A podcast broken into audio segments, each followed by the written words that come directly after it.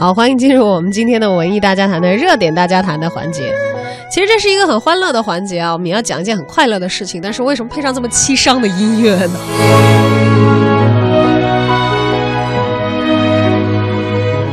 还是二胡拉的啊。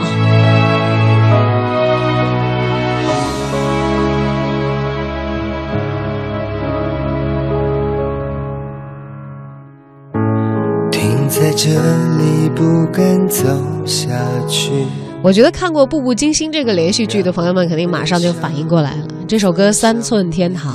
正是昨天在巴厘岛大婚的吴奇隆和刘诗诗他们结缘的一部电视连续剧。而现在呢，戏中的四爷和若曦已经是成为了夫妻了。昨天呢，盛大又豪华的婚礼也是邀请了一干人等在巴厘岛隆重的举行啊，占据了各娱乐版面的头条。其实回顾一下，在他们的恋情初曝光的时候呢，尽管也是收到了非常广泛的祝福，但是认为吴奇隆配不上刘诗诗的声音啊是非常之多的。首先呢，吴奇隆年龄比较大哈，大出这个刘诗诗有17岁之多，而且还有人啊说他抠门儿。传说呢，这个吴奇隆曾经大手笔的把大半的身家留给了前妻啊，也就是马亚舒。但是呢，马亚舒屡屡的出来喊冤，所以也让大家对这个人到底是不是大方呢啊，心中有无数的问号。就是比较关注娱乐八卦的朋友们，可能也不难在一些访谈节目当中啊，听到吴奇隆的前妻马亚舒曾经言之凿凿的说他们当年结婚的时候呢，婚纱照是在路边店照的，买婚戒呢干脆刷的是女方的卡。哦，这个时候好像跟这个二胡的声音很配了。虽然这个回看那样的节目，当时马亚舒可能是带着笑意在描述的，语言当中呢都是自家人的亲密啊，好像是有真爱这个结婚的形式都不重要的这样的暗含的语义。但确确实实呢也证实了，当年啊四爷绝对不是像今天一样一掷千金的一个霸道总裁。而在去年的年初，刘诗诗、吴奇隆以展示结婚证和对戒的方式来宣布了他们的婚讯。当时就是因为这个对戒啊是素戒，引起了这个网络一片关于寒酸和抠门的吐槽啊。那本月初呢，媒体曝光了刘诗诗价值14万的订婚戒指，比较当时这个爆出婚讯那对素戒呢是已经有了明显的升级了，但是还有一些刘诗诗的粉丝确实依然是心有不满啊，不依不饶的。而这两天呢，他们大婚的大招放在后头，一下子平息了这个大家怀疑吴奇隆抠门的一些言论啊。首先前几天这个刘诗诗吴奇隆夫妇寄给媒体的那个礼盒，伴手礼盒，要知道这个其实他们撒出去的量是很大的，包括了高档的巧克力还有香氛等等，单份的价值就超过了2000元。哎，这已经让人觉得出手真的很阔啊。而最新的消息呢是，新娘子的婚纱价值300万，钻戒价值1200万。最豪气的是啊，受邀到这个巴厘岛婚礼现场的宾客份子钱一概全免。吴奇隆呢更是十分阔气的说这次费用他全包了，而且预算呢没有上限。这么大的手笔啊，总是可以帮他免去抠门之嫌了吧。但这个时候呢，又有一些这个八卦众啊又有点不平了，说质疑升起，说哎，你既然不抠门，为什么今天能给刘诗诗一个这么奢华的婚礼，当年对马亚舒却那么敷衍呢？同样是娶老婆，表现很不一样嘛。而这种声音呢，如火箭风势也得到了很多的呼应。不管怎样，昨天的那场世纪婚礼，可能今天也通过各种各样的渠道已经到达了您的耳朵了。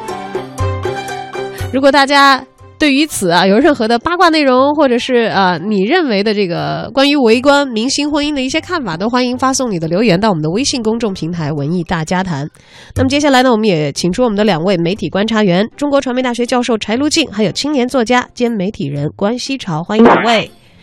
喂，大家好。哎，好，希潮和这个柴老师都已经在线了啊。不知道关于昨天这个吴奇隆和刘诗诗的婚礼，两位有没有关注？关注了一下，八卦嘛。不知道这个柴老师关注的点是在哪里？有几个点吧，因为其实昨天啊，那个还有另外一件事情，就是那个苟且诗和远方发到了朋友圈哈，然后就是这个吴奇隆和刘诗诗的大婚。我呢是我小时候比较熟悉年轻的小帅哥时代的吴奇隆。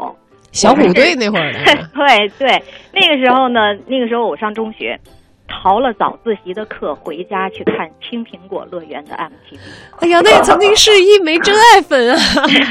那时候还让妈妈让那个用录像机录下来之后，一边按暂停键，一边就学他们的舞步。而且我记忆当中就是。在歌舞当中加入手语表演，在大陆就是小虎队开的先河。但是说实话小虎队三个人当中，我最不感兴趣的就是吴奇隆。四爷粉丝不要喷我，我觉得他没有乖乖虎那么可爱，而且乖乖虎还是个小学霸，没有小帅虎像哥哥张国荣。他呢就是一张线条分明的，但是我觉得是空洞木讷的脸，空有其表。到后来呢，当我也慢慢长大成熟的时候，我发现这人消失了。直到他恋上了小17岁的刘诗诗，演这部《步步惊心》，然后才翻出事业的低谷，火到今天。而且昨天，据说他是日进斗金所以他昨天才能够放出这个豪言，说我要给新娘一个预算无上限的这个婚礼。这种话题，说实话大叔配萝莉嘛。无论从生活层面还是文艺层面吧，我觉得都是一个令人浮想联翩、口水不绝的话题。那个吴奇隆到底配不配小他17岁的大美女？刘诗诗这个豪气冲天的婚礼，是不是对前妻或者他前女友的不公平？我们能不能看到这个旷世爱情的偶像剧的大团圆的结局？其实这些，我作为一个中年人根本就不关心。我觉得就是。我们早已经把人前的表象和口中的信誓旦旦早不当真了。一般比较靠谱的 CP 呢，会在悲观中保持乐观，小心翼翼的在婚姻中学习怎么更好的生活下去。这是我的看法。对，毕竟不管婚礼办得再热闹，不如把婚姻经营的好好的、踏踏实实、稳稳当当的，因为你再隆重，它也仅仅是一个开始的仪式而已不知道我们的这个男性评论员，我们的青年作家关西潮昨天关心这个事情，你的点又是在哪儿呢？我刚才听柴老师说话特别有共鸣，因为我们也是，对吴奇隆的了解就是小虎队嘛。当时我记得家里小时候那个大挂历的封面就是他们。但我跟柴老师不同的是。我和我大我7岁的姐姐都一致觉得霹雳虎特别帅，尤其是在听祝你一路顺风的时候，他特别高亢的那个。所以你是真爱粉是吧？你才是确确实实的真爱粉。然后我粉他的时候我还在上小学，所以那时候也不懂什么叫粉丝。然后后来的时候看《步步惊心》，确实他翻出了那个事业低谷嘛。然后现在有好多粉丝可能会在研究说谁配谁啊。其实我跟吴奇隆有一次是不小心对视了一眼，当时他匆匆而过，我认识他，他不认识我那种首先这个大叔状态保持的确实不错，另外一个是我觉得这个婚礼跟原来我们了解的大 S 汪小菲或者是黄晓明 baby 跟他们是不一样的。因为像大 S 的婚礼，它是娱乐女星跟商界子弟的一个结合，小明和 baby 他们是超高颜值的搭配，而吴奇隆呢，他是从70后、80后到90后都会有他的共鸣点，有人叫他小虎队，有人叫他四爷。然后刘诗诗作为一个新生代的影视花旦，也有很多90后、00后的粉丝，所以他特殊性就在于这个粉丝群体特别的宽泛。而且因为吴奇隆，刚才小赵也说了，他在过往的婚恋当中，关于他的抠门吝啬可能有的粉丝会指摘，其实这恰恰证明了时代的不一样。因为可能在他的第一段婚姻的时候，人们对于婚礼的关注还没有像现在走入一个商业化的这样一个程度，而现在吴奇隆，我们说他发达了，又火起来了，而且可以一掷千金，有这个能力了，再配合现在的媒体的关注点和粉丝的讨论热度，他的这个行动也是合情合理的，我是这样想的。我特别想那个接着小关就说说抠门这事儿其实我们有一些媒体，包括一些那个丈母娘，有一些特别不好的观念。我就曾经在广播当中听到过这种说，你要去检验一个人是不是真的爱你，就看他给你花多少钱，买什么样的礼物。你是这样认为的吗？谁知道我们这个拜金时代，对吧？拜金时代已经到了什么程度？这个我们也不好说，从一个社会学角度去考察吧。我想说一点我自己的人生经验或者是一些体悟，就是。如果你是一个把钱看得特别重要的人，你当然会拿这个去衡量别人对你的付出。嗯，但实际上在婚姻和在感情当中哈，你要看的是他把他最宝贵的什么东西献给了你。比如说，一个可以日进斗金的大富翁，如果他肯把时间交给你，多陪伴你，而不只是说，哎，我给你卡里打了200万块钱，你去买个钻戒，或者你自己去吧。然后一下子一个月消失，2个月消失，根本见不着面。我觉得这个是要看他把他生命当中最宝贵的东西是不是献给了你。而且从一般人的角度上来说，不管有钱还是没钱，时间对我们每一个人，无论是对年轻人、中年人还是老年人，其实是最珍贵的东西。时间就意味着生命，一个能给你付出时间的人，才是付出那个心血的那个人。我倒觉得真的比钱还重要。也许是因为哈，比如说年轻的时候，我们普遍是没钱有时间，所以老年轻就觉得，啊，你大把的时间陪着我干嘛呀？我不需要你陪着我，我需要你去赚钱，然后给我买房子、买车什么的。其实，如果你能够预见中年你会怎么想的时候，这个年轻的时候不要太把钱看成一回事儿。对，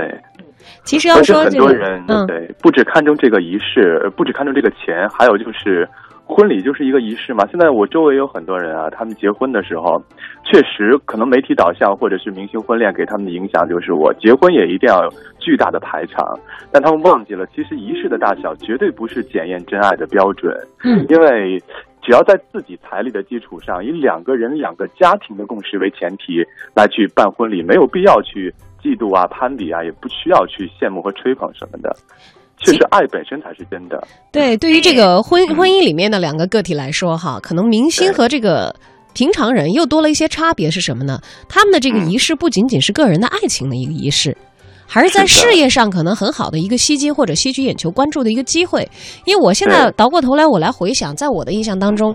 最刚开始出现世纪婚礼这个词儿，当然现在已经被用烂了啊！我都说都已经跨过1000年很久了，怎么还哪来的世纪婚礼？但是我回想起来，最刚开始在我的脑海当中，娱乐明星谁的婚礼给我留下了世纪婚礼的印象，其实是维多利亚和贝克汉姆。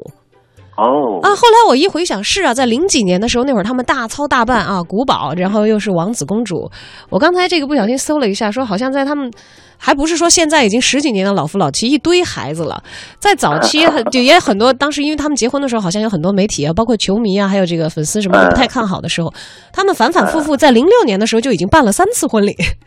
所以想想，其实是不是因为他们当时的这个娱乐产业的操作，其实我们今天可能才进入到那个时候他们的一种成熟的程度，有一整个完整的可能操作的流程，公关公司也逐步的趋向于，连结婚这个事情我们也可以拿出来做一个公关的话题。同时呢，又因为今天的网络的普及，让这个粉丝的参与感其实很高，所以增加了他们能够利用这个机会的一个必要性，就是它不再是这个明星的私生活的一部分，它也可以成为一个公关的。如果这个时候有一些什么宣传的需要也好，或者是我长期的树立我的明星形象也好，是很好借力的一个事情。所以你看，刚才那个编辑在跟我沟通的时候哈，我就说了一句话，我说娱乐圈的爱情我们凡人不懂。其实这个背后就是说，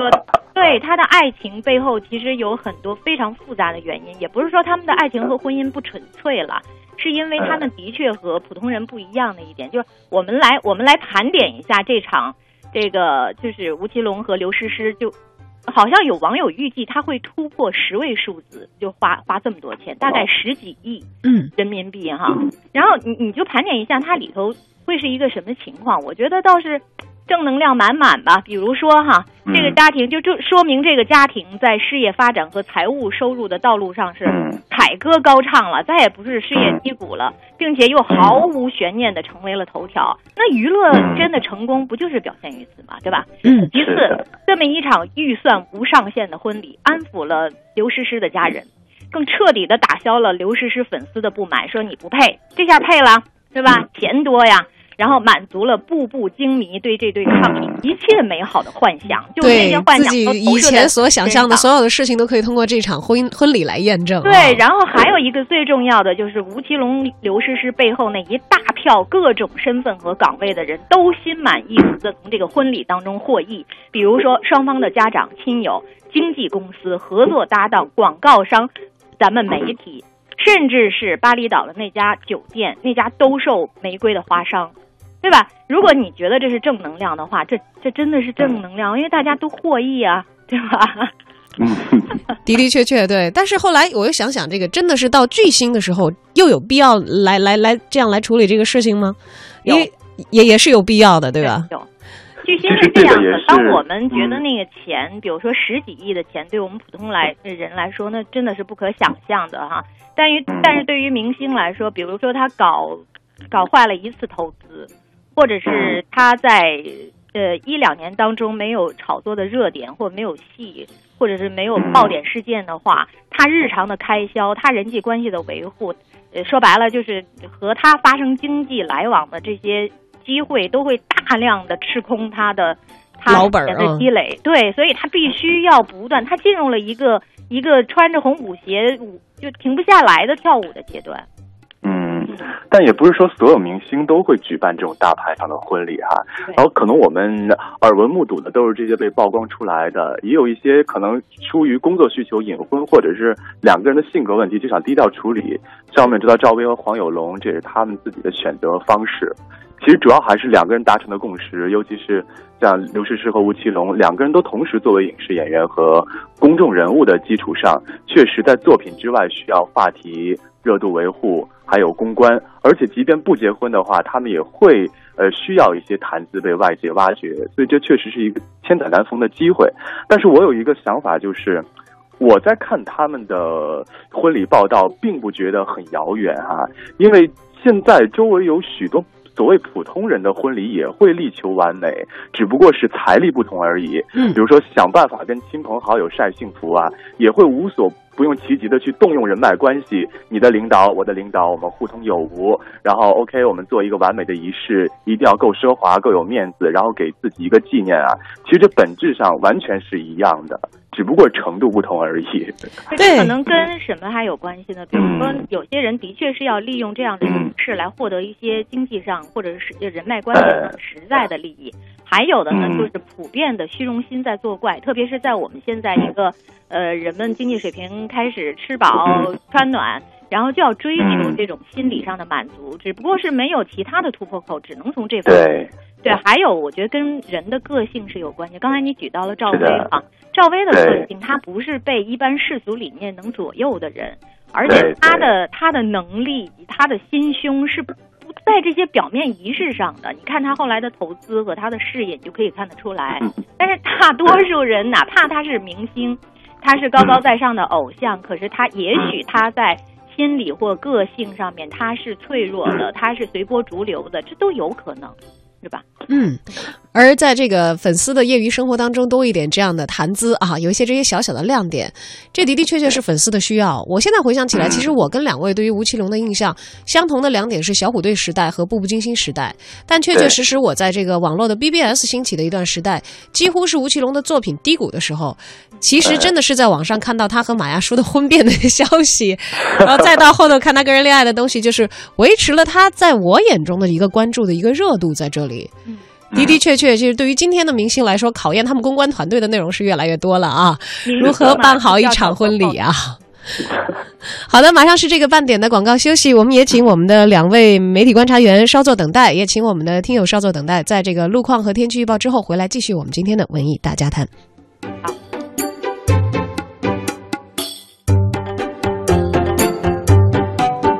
卖房免佣金，买房佣金0.5%，卖房专家房天下房.com。你咋了？我着急卖房子，1个月还没卖掉。我在房天下只用3天就卖了，太好了！电话是多少啊？400-850-8888。卖房免佣金，买房佣金只收0.5%，卖房专家房天下房.com。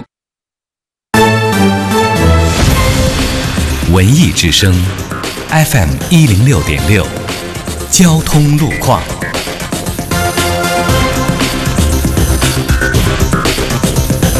这时段欢迎通过文艺之声来了解交通路况提示。开春之后白天渐长，工作日的早晚高峰和平峰时段的交通出行量都会明显上升，特别是东部和北部的环路以及联络线，交通压力增长会比较的明显。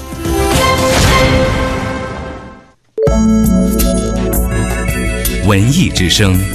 FM 106.6，天气预报。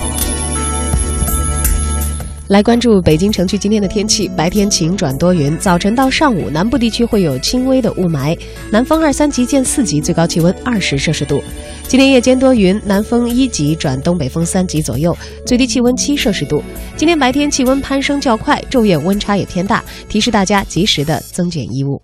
人保直销车险邀您一同进入海洋的快乐生活。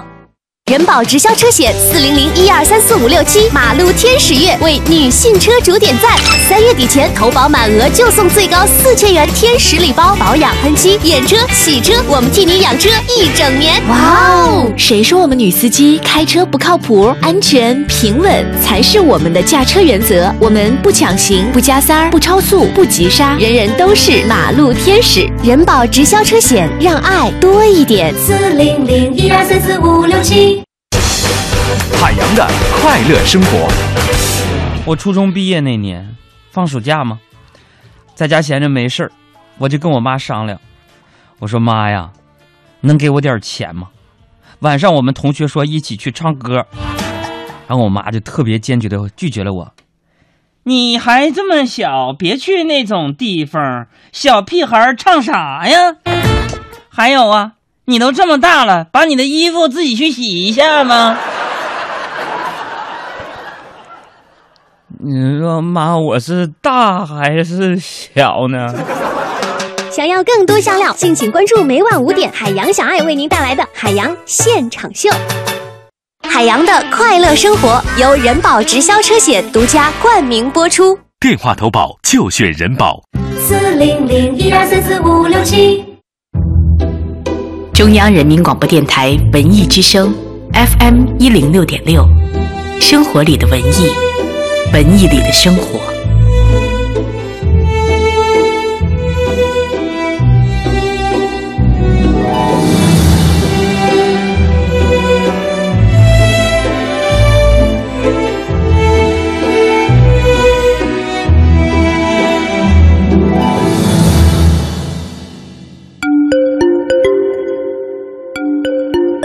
八卦以最严肃、最靠谱的方式采撷，通过观点和情感的非主流调和，呈现甩你午餐100条街的味道，这是大时代最好的馈赠。皇上，臣妾做到了！文艺之声，午间特供，文艺大家谈，开饭。弄啥呢？你们文艺圈可真会玩。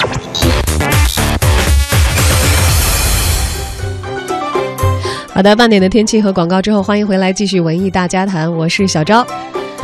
那么在我们的节目下半时段，继续和中国传媒大学的教授柴路进老师，还有我们的青年作家兼媒体人关希潮，我们一起来聊一聊昨天刚刚结束的这个巴厘岛的吴奇隆和刘诗诗的大婚。因为娱乐圈的婚礼的的确确就像刚才柴老师所说的，就是包含的内容实在是太多了，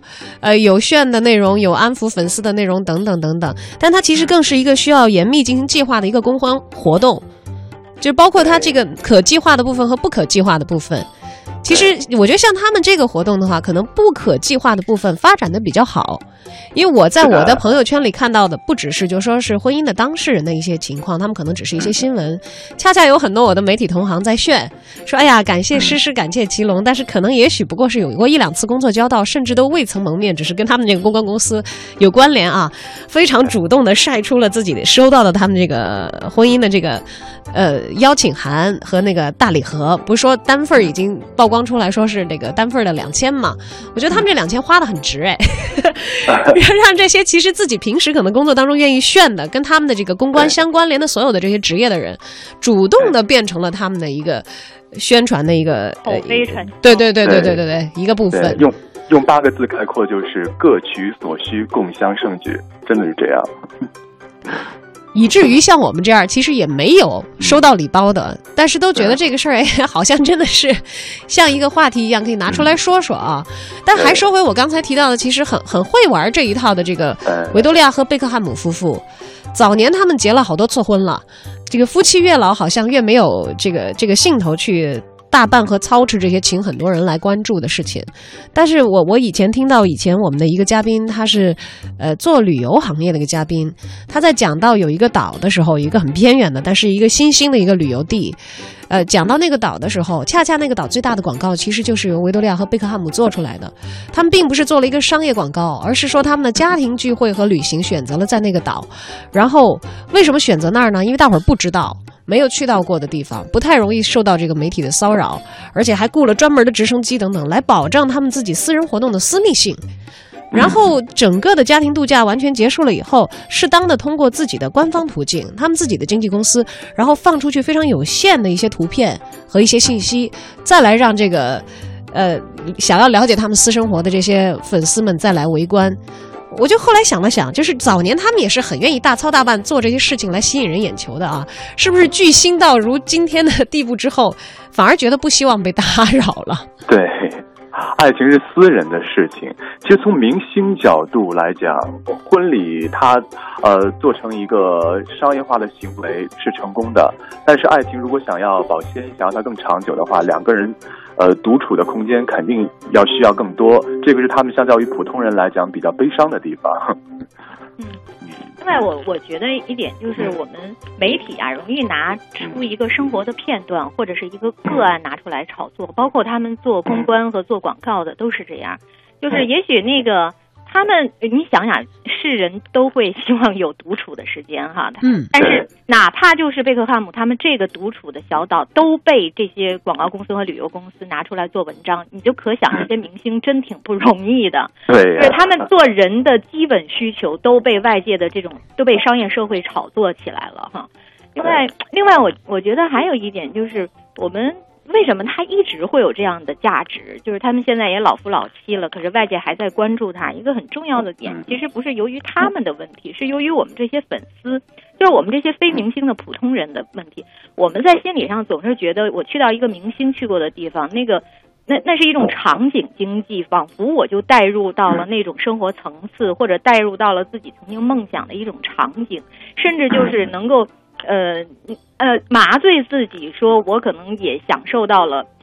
我梦想的那种生活的品质，哪怕它大概只是几个小时，大概是你倾其1年或者2年的积蓄获得的那瞬间的满足感。可是人嘛，脆弱的，他有的时候就需要这种来安慰自己。另外还有你说这个仪式哈，它的确有很强的魔力。他们专门研究民俗或者仪式的专家也曾经这样说过，仪式实际上它能够使人的那个精神在短暂时期，在这个强烈的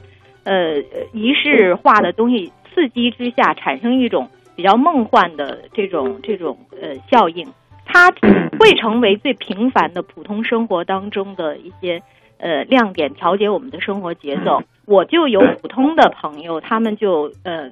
多年结婚之后补办了一次婚礼，是因为他们觉得夫妻生活开始平淡下来了，而且没有什么新鲜话题了，每天都是柴米油盐孩子，他们需要那么一种外在的形式，去一个风景特别优美，然后像得到贵宾招待，当然花了很多钱的情况下，去给自己塑造这么一个梦幻般的场景。怎么说呢？人总是不是很理性的、理智的，生活在每一秒钟哈，他必须要通过这样的方式来调节。我特别想说特别对，因为明星婚礼可能就是粉丝的心态，再加上媒体他们这一个联动的一个运作，把明星。就是推到了这样一个不得不这样做的一个地步。对，但是他们倒是也有可能很乐于这样做。所以我今天特别想问一下小关啊，你作为今天我们在这个谈话场里头唯一的男生，虽然柴老师说了，说作为一个有阅历啊，而且有非常自己很坚定的一些内心观点认识的一个现代的知识女性，她可能会比较不看重这些浮华的东西、仪式感。但其实我作为一个还没有办婚礼的一个女士来说。其实我觉得如果我的伴侣能够给我一个很豪华的一个婚礼，同时他是很用心的婚礼，就不是说办给别人看的，说哪怕办给别人看，但是他愿意办给我看一个很体面的婚礼，其实我还是会觉得心里很爽。就像刚才田老师所讲的啊，觉得得到这些梦幻般的这样一些安慰。我不知道从这个男士的角度来看，就是如果你啊，财力雄厚如吴奇隆，你会舍得花这么多钱来做这样的事情吗？我自己本身肯定是舍得，但我觉得这个肯定要是看对方，这是一个默契的问题。嗯，因为像你刚才所说的豪华，豪华的标准也不一样啊，对吧？不管说婚礼是中式还是西式的，请谁或者不请谁，它的主题定调是怎样的？然后你想是要一个我们两个人彼此纪念的婚礼，还是说一个效果很好，在外面从那个人际角度上来讲值得去吹嘘的婚礼？就很多东西其实三观的问题，所以就导致我周围有人明明很相爱，到了筹备婚礼阶段突然间决定分手，这样的案例而且不是一个。哎呦，这么绝的事情你朋友之间真的是你都已经见证过不止一起了是吗？啊，真的是见证过不止一起了。所以有人觉得婚姻应该是恋爱的终点和生活的起点，但其实婚姻在我看来它是一个关卡，它可能是考验两个人三观是否合适以及很多地方是否相投的一个很重要的一个标准。所以我现在提到婚礼，因为我还没有结婚，我想到婚礼我其实心理压力还是挺大的。找什么样的人结婚很重要，而且办什么样的婚礼又是一场麻烦。对，的确是一场麻烦。之所以让那么多人愿意承受这种麻烦啊，办一些这个很隆重、动静很大的一些婚礼，可能更重要的还是像刚才柴老师所说，婚礼这种事儿，它多少有点表演性质。而我们的生活里呢，可能真的有时候也的确是需要一些表演，一点点夸张的微醺，要有机会说出那些不能说出口的仪式性的话。流出那些不好意思流出来的眼泪，然后再在心里再一次坚定一下对于爱情的信心，完成一下心中的梦想。其实从这个角度来说的话，不管是明星的婚礼还是常人的婚礼，它的仪式感也有在这个程度上带给我们的正面的能量啊。而我们围观明星的婚礼呢，理性一点，如柴老师，如小关，可能如小昭，我们知道他们名利的部分在哪里，也知道其实我们所看到的不代表他们自己真正的私生活。但如果沉浸其中来满足自己的幻想的粉丝的话，也不吃亏嘛，这算是人家花钱给你发福利啊！啊，对。其实只要没有恶意的浪费，作为围观群众，我们也只管看看热闹，或者是送上自己的祝福就好了。好，今天非常感谢两位我们的媒体观察员接受我们的连线采访。那么下次文艺大家谈有其他的话题，还要邀请两位来参加我们的节目。谢谢。好，谢谢小张。好，再见。再见。